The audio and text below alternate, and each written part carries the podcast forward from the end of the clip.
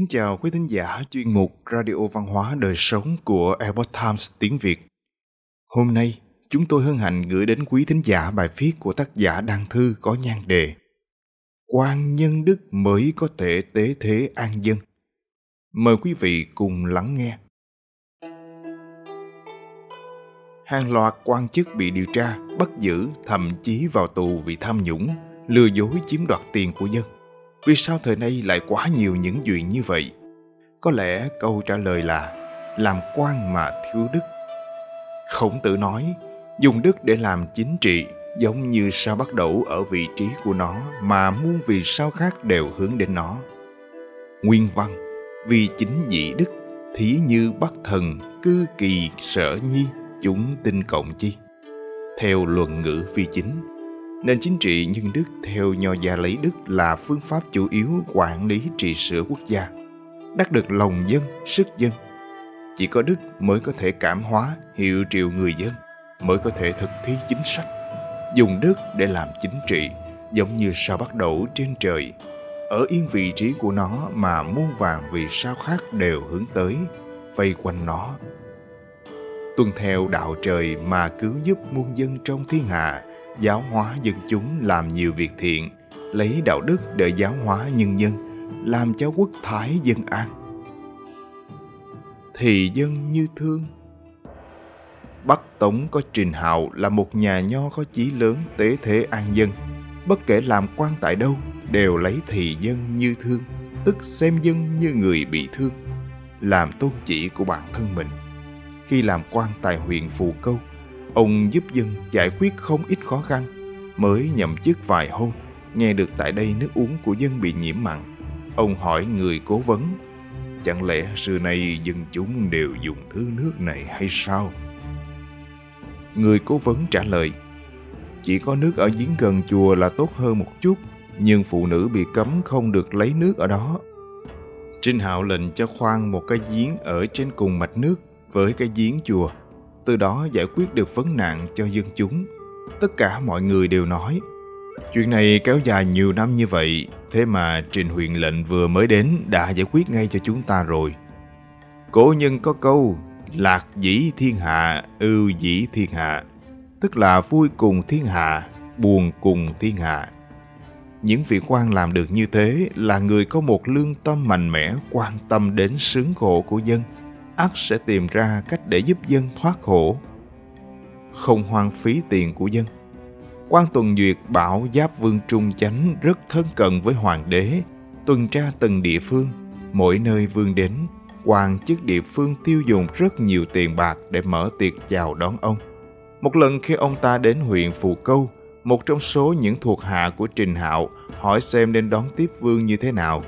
Trình Hạo trả lời, huyện ta chẳng giàu có gì, chúng ta không thể hoang phí tiền bạc quá nhiều chỉ để lấy lòng vương như các huyện khác đã làm. Hơn nữa, tiền này là từ dân mà có, chúng ta không được hoang phí vào những việc như thế này. Chính tâm của Trình Hạo đã làm Phương hổ thẹn, nên không bao giờ đặt chân đến huyện Phù Câu khi Trình Hạo làm quan tại đây.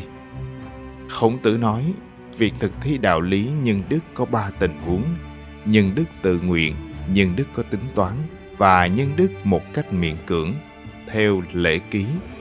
Hiệu quả của việc thực thi nhân đức có tính toán và miễn cưỡng tuy có giống với việc thực thi nhân đức tự nguyện, đều có thể làm lợi ích cho người, lợi ích cho xã hội, nhưng tấm lòng lại khác nhau. Nhân đức một cách tự nguyện là không mong cầu và thư thái mà thực thi nhân đức. Nhân đức có tính toán là vì mong nhận được lợi ích mà thực hiện. Còn nhân đức miễn cưỡng lại vì lo sợ hình phạt mà phải thực hiện. Ba tình huống thực hành nhân đức này, từ hiệu quả mà nhìn thấy thì là như nhau. Khó có thể phán đoán được liệu có phải thực sự là việc làm bằng tâm nhân đức hay không. Nhưng khi việc thực hành nhân đức phải đối mặt với những việc liên quan đến lợi hại, thì có thể từ những phản ứng khác nhau mà thấy được liệu có phải là người nhân đức hay không. Nếu thực sự là người nhân ái sẽ thuận theo bản tính của mình mà thư thái tự tại để thực thi. Kẻ trí biết rằng việc thực thi nhân đức có lợi cho bản thân, cho nên hành thiện để cầu phúc báo. Còn người lo sợ phạm tội, phải chịu hình phạt, thì miễn cưỡng thực thi nhân đức.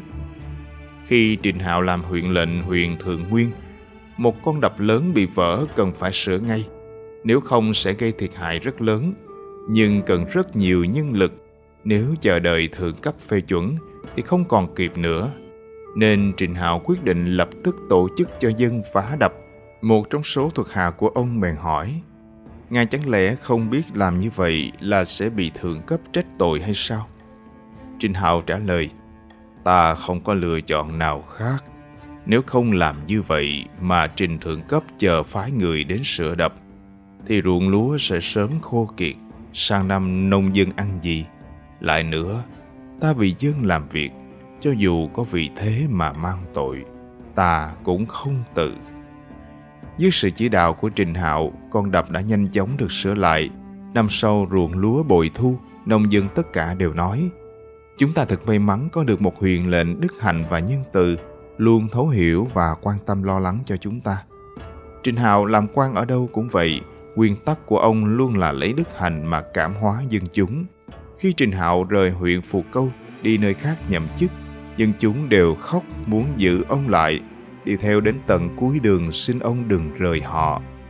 Dĩ đức phục nhân, tức là lấy đức hạnh thu phục lòng người, dùng đạo đức bản thân mà cảm hóa trong họ, chính là lý tưởng của bậc nho sĩ ngày xưa.